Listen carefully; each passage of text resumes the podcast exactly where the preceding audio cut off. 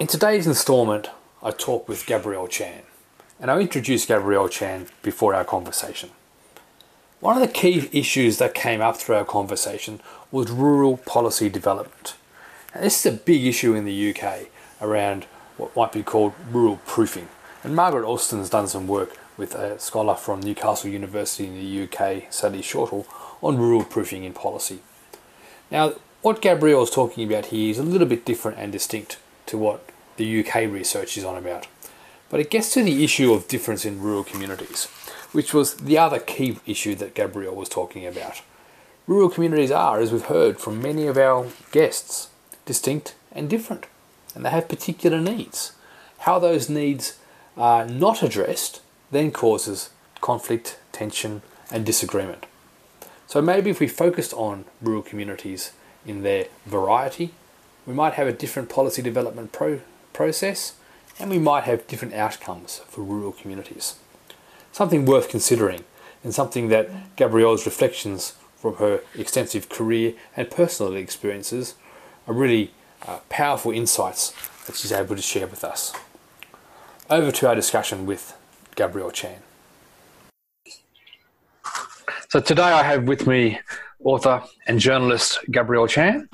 Uh, Gabrielle is a journalist with The Guardian Australia, reporting on rural affairs, and a couple of years ago now published the book Rusted Off. Gabrielle, welcome to our discussions. Thanks, Philip. Gabrielle, I know we, we talked a little bit about your book uh, earlier on um, ourselves. I was wondering what led you to writing that book. Well, you'd have to know the backstory to know what led me to writing the book. And the backstory was I was a, a political journalist in a very city based environment in Macquarie Street in Sydney, and I met a farmer.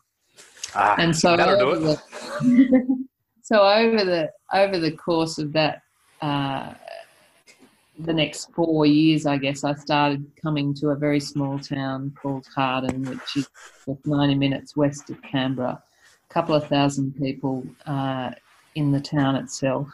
And I was struck by the very different nature of the town. And I always thought that I would um, think about writing something. Uh, but I'm glad I didn't write at the beginning. I'm glad uh, it's now 25 years, I guess, since I've been here, maybe a little bit less. I moved here in 1996, the same year Pauline Hanson came to Parliament the first time round. There's a marker for um, Which was critical. uh, and so I wanted to write something that really sketched out the difference in culture that I saw uh, and that looked at some of the issues that I knew from being a political journalist um, by then in the federal parliamentary press gallery weren't just weren't getting covered in debates, and it surprised me. I think that's um, a really useful overview for the context of the discussions that we've we've been having. Our focus has been what's distinct about rural contexts and places. What are some of the issues in these in these contexts, and particularly how we come to understand the rural as distinct in a society where it is often not considered or an afterthought that's that seems to be a motivating factor for you there that it wasn't considered in the work that you were covering. Yeah, definitely. I mean, there are a few kind of iconic, you know, uh, well, not iconic, but hoary old chestnut debates that we see in, in politics around rural, uh, and that is, you know, agriculture. Everyone in rural Australia is a farmer. Um, you know, the sad songs of decline uh, that we hear all the time those sorts of debates are really ever present. And I think when journalists, particularly, run those sorts of stories, people who aren't in rural Australia just switch off, and people who are in rural Australia say, "Hang on, my community's a little more complex than that. Um, can't you can't you tell a story that can hold more than one idea in in the telling of it?" And um, that's what I wanted to do and you know I, I suspect we'll go into some of those issues. Um, but that was the, that was the basis of it. I, I think that issue there too that you mentioned that everyone was saying my community is more complex. That notion of the distinctiveness of every community, and there's not one political notion or one reality in in existence that is a political notion that the rural is one entity. Is that distinctiveness of, of place, isn't it? Definitely, definitely. And and you know, I tell the story in the beginning of the book. My my town is Harden and it's essentially historically developed uh, as two towns because the original um, white settlement was down at the bottom of the hill, and the and the um, when they put the train station in, they changed the name of the town next door and put it at the top of the hill, and the enmity between those two towns and the arguments over naming that still exist today, I think, tell that story of place that people feel very bound to one place and you can have a town just this Harden and Murrumburrah don't have a border. They are one town to an outsider, but they are very much two different places to the insiders, and that's why the arguments exist. And and you see it everywhere. You know, I've I've, I've mm. spoken at, at lectures in Orange and the and the rivalry between, say, Orange and a Bathurst, or um, anywhere you go in Australia, there's always that rivalry with the next door town and what they got, or what they're better at, or what they're not better at. Um, and I think that all speaks to place. It's so important. I didn't realize it because I was raised in a city as a global person. I was raised by my parents um, to focus on education and therefore I could exist anywhere in the world. I have no particular um, fondness or nostalgia for any particular place. I have none for the suburb I grew up in. I have not really even for Sydney itself. But now, after living for 25 years in this town, it's my home. It's um, and and I know its place, and I know the kind of rhythms of it, and so if someone comes in and this is the place where I live, I get really upset. And I think that's what we're seeing at a political level is, you know, don't tell me how I am. Don't tell me, you know, I am one thing. I am many things, but I I stem from this place. It's interesting um, disjuncture there that you you referred to inadvertently, I, I suspect, in terms of being educated in a global cosmopolitan world to live anywhere versus the reality of living in places, particularly in non-metropolitan areas. So that notion of connection with place is something you've observed as being a particularly uh, non-metropolitan phenomena. It sounds. Yeah, definitely. And and you know, I muse at the end of Rusted Off about exchange programs that big cities have with overseas schools, and and I do a lot of travelling, and um, I think uh, increasingly when I go to another big city, if I go from Sydney to London or New York or even Bangkok, there's a there's a greater um, synthesis of those cultures. So a shopping centre in the middle of London looks much like a shopping centre in, in Sydney. Whereas the real differences that I'm seeing is between the rural communities. Hmm. And so if that city culture is melding into one more homogenous culture, then the difference between rural cultures, I think, is is the more interesting thing to study and to observe. And I think that's what keeps drawing me back to covering rural issues, is because the intricacies and the complexities of those communities, to me, are much more interesting. And and weirdly, you know, rural like rural in many contexts, rural journalism is seen as a bit of a backwater. Like, why would you do is that? Is it really?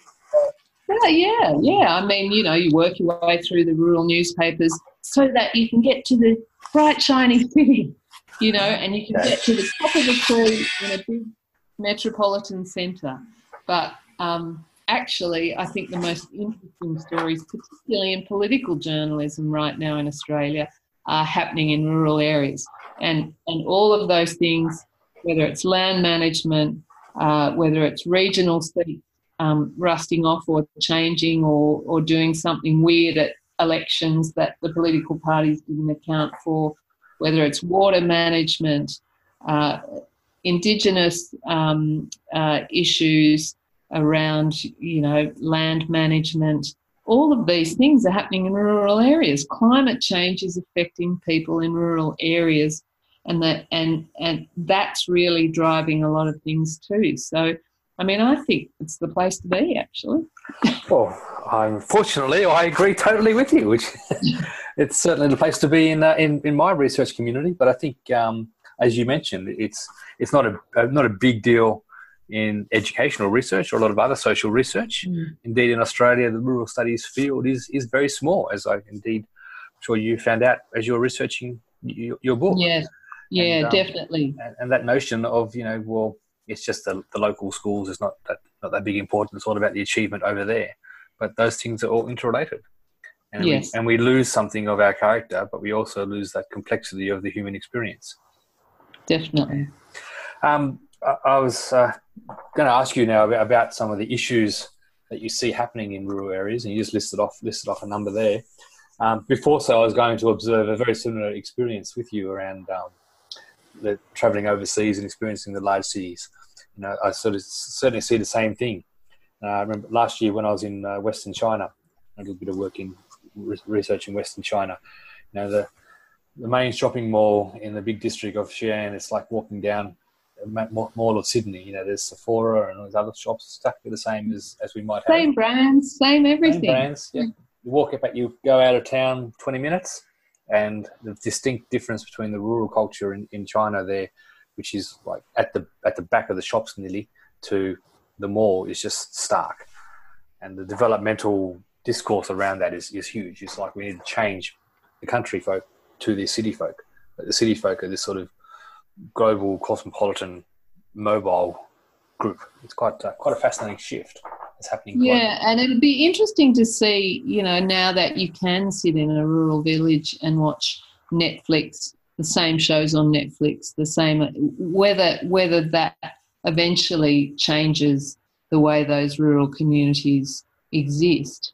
Um, and I, and the other point I would make is that uh, it's often considered when you talk about a contrast like that, that you're talking about in China, um, that that rural village res- represents old China, uh, and the and the shopping centre represents new China.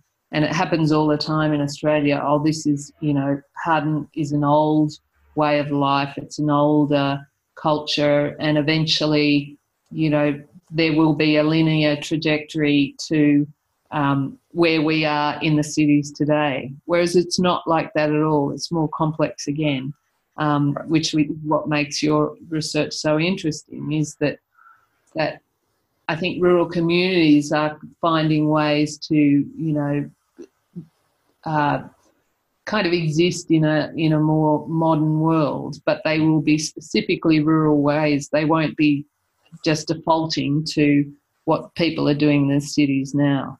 Indeed. Does that make any sense? Oh, it, it makes perfect sense. It's like a, a natural evolution that's that's going to happen because of proximity. You know, here here you yeah. and I talking to each other online from two small country towns in New South Wales.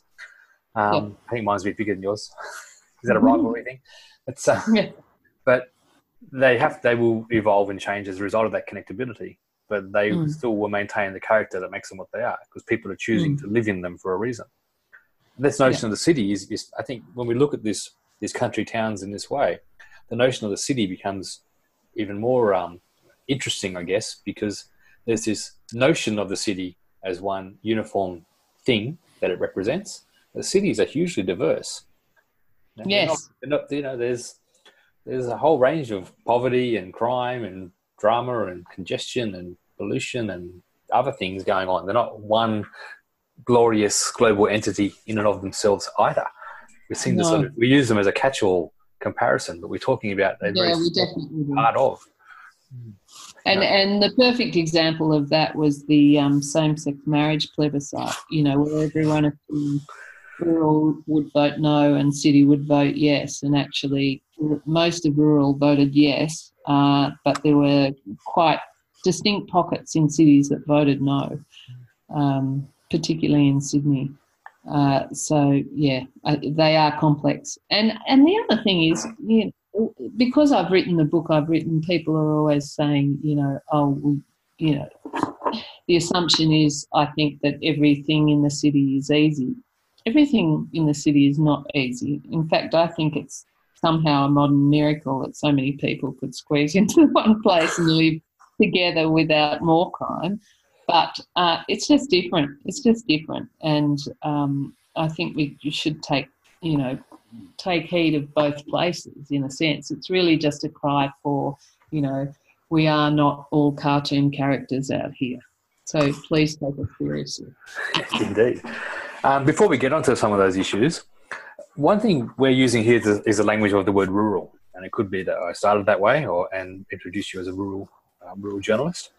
One thing that's come up in a previous conversation is that the, the use of language and how we often talk, especially government nowadays, talks about regional as opposed to, to rural.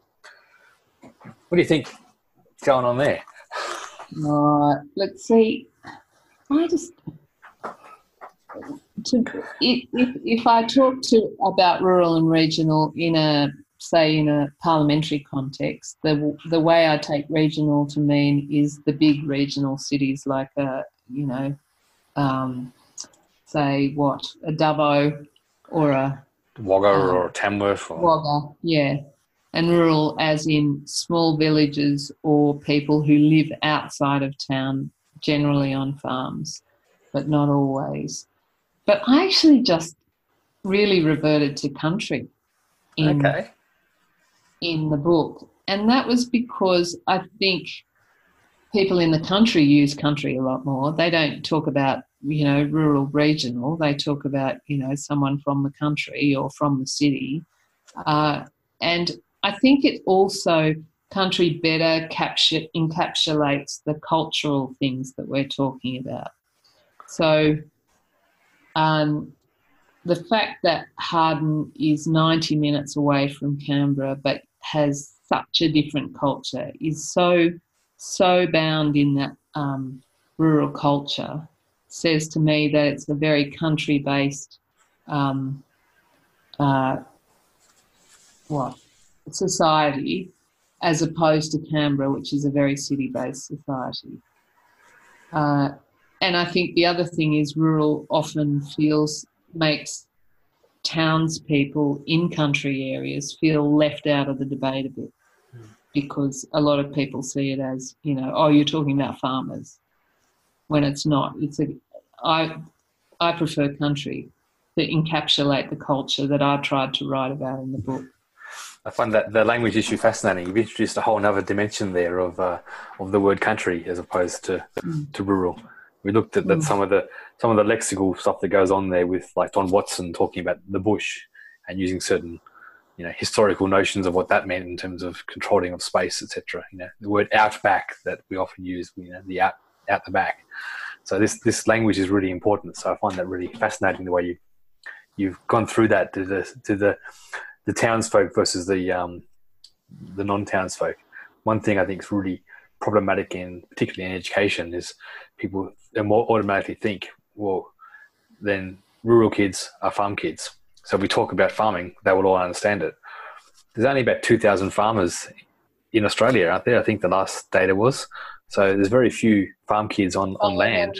Um, well, they call it they, it's farm businesses. Farm so business. there's 88,000 farm businesses, but it's dropping yeah. pretty rapidly. I think when I started looking, there was 120 or something, yeah. 107,000. So, yeah, but I, I, take your point completely. This kind of um, assumptions around who is rural and, and what constitutes rural uh, and farm kids. Yeah. I, I, I, talk to kids in towns and country schools who yeah, I'm using your language now, who um, you know, have never been on a farm, or maybe they've gone a couple of times to their friends. One of their friends is on a farm, but just the whole. It's not a language they understand. So, yeah, but their mindset is very much country, isn't it? Yeah, their mindset isn't city. Yeah, but their yeah. mindset isn't farming either. Yeah, exactly. Quite, um, quite fascinating. Like. Mm. So, big issues. You've talked there about um, land management, um, politics, um, climate change health, education, health. so many issues. Yeah. Why? Why are, we, why are there so many issues? Can you put a finger on it?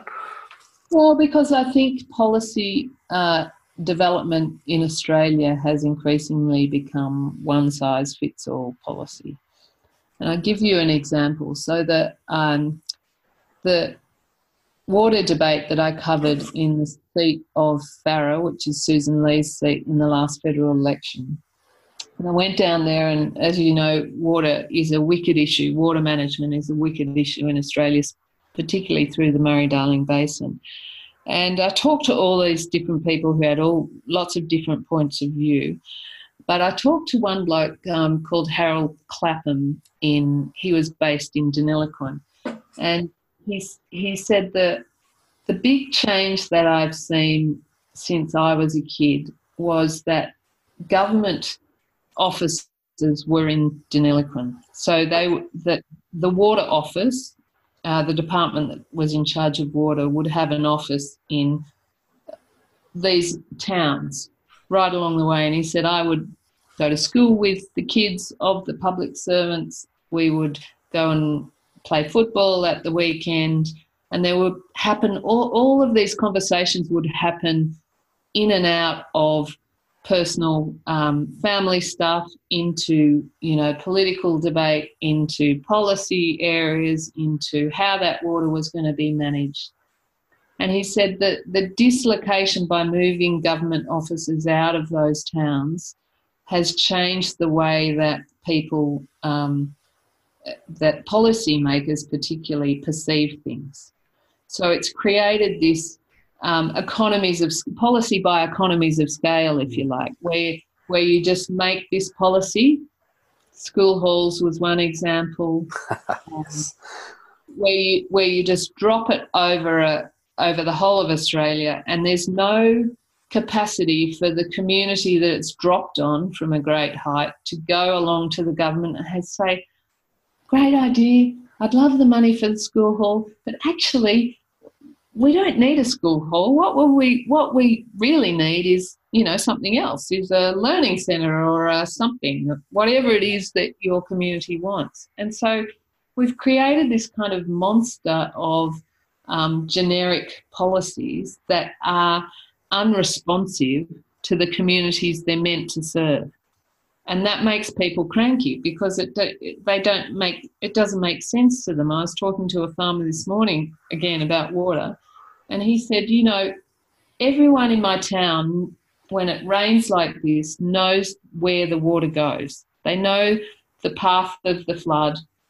So then he gets the call from the public servant in Sydney saying, You know, we're, we're, we're making this policy decision because this has happened in your local creek area. And he said, That hasn't happened. You know, this, this this can't happen. That's not the way the water runs. It doesn't run ar- along that route.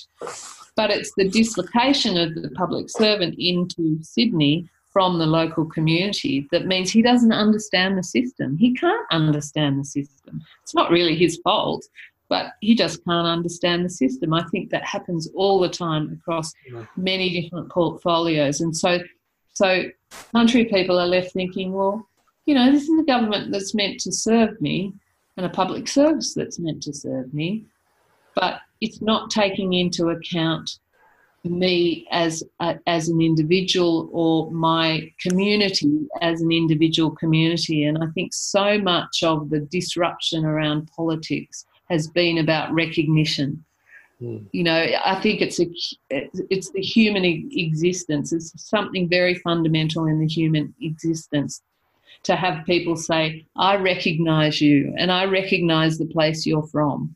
And therefore, I will work with you on whatever job we're trying to do, knowing who you are. I mean, a handshake is recognizing a person. It's very fundamental to the human condition.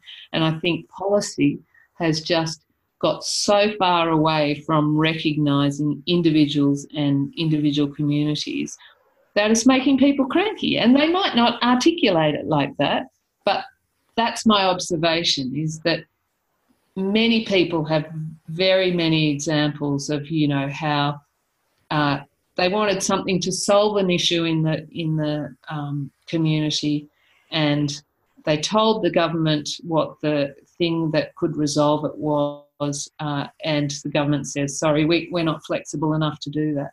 at the same time as governments exhorting, exhorting us to be flexible, Yeah. us to be agile, and you know, take business opportunities and take you know Show social your- opportunities. Show your So- entrepreneurial capacity. Yes, yeah, yeah. But Irresponsible. government is is a behemoth. It it can't respond. And I'll just give you one example just to flesh it out. So the example I, w- I got from the Regional Australia Institute, um, then boss uh, Jack Archer was an Indigenous community. So there was a lot of violence in this community at night because there was a bit of clan clan violence between various families. And the community leadership got together and said to the government, um, well, the, firstly, the government said, well, what we'll do is we'll get you a bus so that we can, your, your community members can get on a bus home and they'll be safe and they won't be um, subject to violent, possible violence on the way home. And the community leadership said, we don't need a bus, we just need some media money for mediation. Instead of giving us a bus, give us the money for the bus to put into mediation between the two um, families, and that would solve the issue. But they basically could. Government couldn't couldn't. Couldn't do that. Not the bucket of money that money's coming out of. They basically said to the community, "What colour bus do you want?" And Yeah. For, it's it's just frustrating for communities, and so it's no wonder that they get cranky and vote for. especially um, in the context of, of buckets of money being used in not necessarily the ways they were defined in recent um, events in the news Yeah, governments. It's, uh, yeah, we won't. uh, yeah, won't go, won't go there. but you can ask me so many things from what you we just said there, but I'm um, mindful I don't want to take too much of your of your time.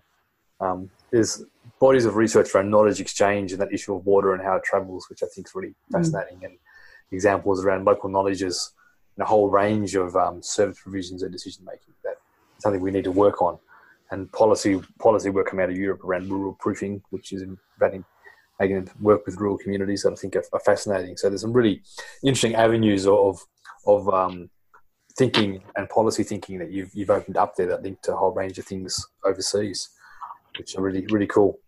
Um, and rather than go into other issues, I want to do the do the thing and uh, the journalist thing, I guess, and ask you, well, in this context of this, um, you know, rationalisation, which has led to the, the lack of responsiveness of policy, we've had a, a number of the, the federal governments and state governments have had the party that seems to be representing the country as a member of the coalition making decisions.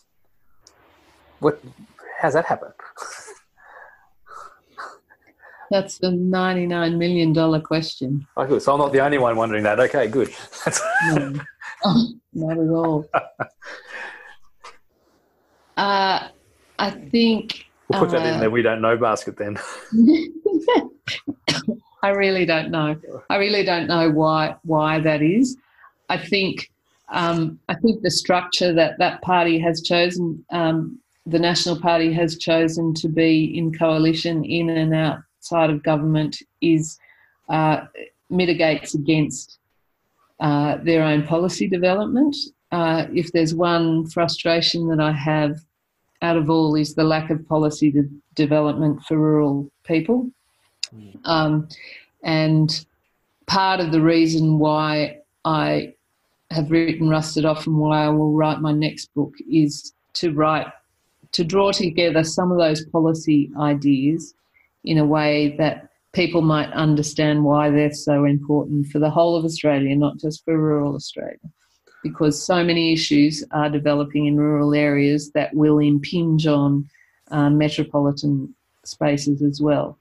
Um, so, back to the structure of the coalition, the National Party began as a, as a, as you know, as a farmer coalition to get um, agricultural issues and rural issues on the table, and some of the divide issues that um, you would know as well are also not they're not new.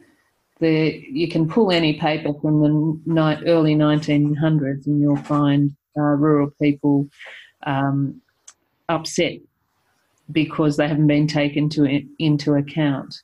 But I think that's generally got worse as the drift has happened towards cities. Um, but to me, a more agile country party would be doing at the, at the very least what the WA National Party is doing, and that is standing apart in opposition to develop policy ideas and then coming together if that's what they want with the Liberal Party uh, at a point where the Liberal Party has enough um, has enough members to form government. I just I just don't see it as viable to weld yourself to another party that has very different interests at heart, um, that being the Liberal Party, uh, because it, it necessarily stomps on rural policy. Yeah, it's it just that's why I can't get my head around it. Yeah. Mm. So I think we haven't gone into a whole range of issues. We've, we've mentioned a number of issues in, in passing, and I don't want to take uh, more of your time than I have. It sounds like the the uh, the way to address the issues which we've mentioned health education water yeah. food that relationship that you know the country provides for the city is to think about rural development policy and that doesn't mean yeah. rural development it means developing policy that has a rural focus that seems mm. to be the missing link that might provide some more uh, more engagement and some more positive outcomes yeah definitely and uh, and you know to give you a, a number of examples. Um, there has been a lot of good committee work being done, um, cross committee, but I think uh, part of the problem is Australia really doesn't know what it wants from its rural landscapes. That there are so many competing um, wishes or ideas about what rural policy, what what rural landscape should be.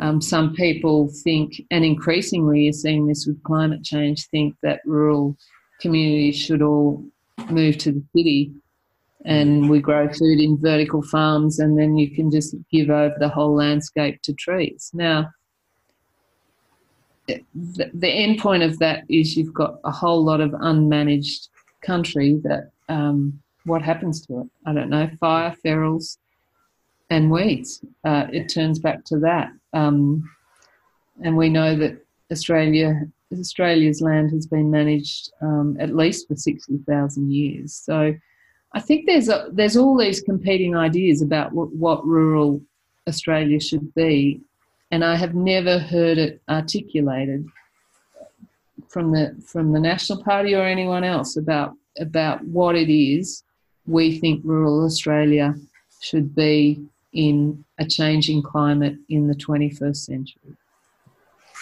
Well, there's a um, there's a challenge for all of us to uh, to take up trying to articulate, I guess. Yes, well, that's what I'm trying to articulate in the next book. So, oh. I mean, but, we'll have to, we'll have to book you in for another conversation when that comes out. Yeah, other policies like we don't have a food policy. No, We've had a run on loo paper in the last two days, and you can see how quickly a kind of panic can set in. And luckily, it's about loo paper and not, you know, milk or hmm. bread. But what we don't have a national food plan. No. You know, there's a lot of work being done in Europe, in in the UK, particularly in the UK by the UK Conservative government about their national food strategy. We have no national food strategy. We have no uh, laying out of what we want to see from uh, the way farmers manage land or rural communities exist in the landscape, um, their role. Uh, none of this policy work is being done. I don't know why. Goes back to our question of earlier. We don't know why. Yeah. We don't know no. why. Yeah. Well, um, Gabrielle, I, I, think there's many things we could continue to discuss, but I'll, I'll leave it there and I'll let you enjoy that um, well welcome rainfall in the background. Yeah, it's fantastic. And thank you so much for chatting with us today. Pleasure, Philip. There you have our conversation with Gabrielle Chan. So generous with her time and ideas, and a little bit of politics around uh, representing rural electorates thrown in there as a bit of a, a contextual bonus. It is an issue I struggle to get my head around but I guess it's a good thing why I'm an academic and not someone trying to understand such things. That'll do for our podcast in this instalment.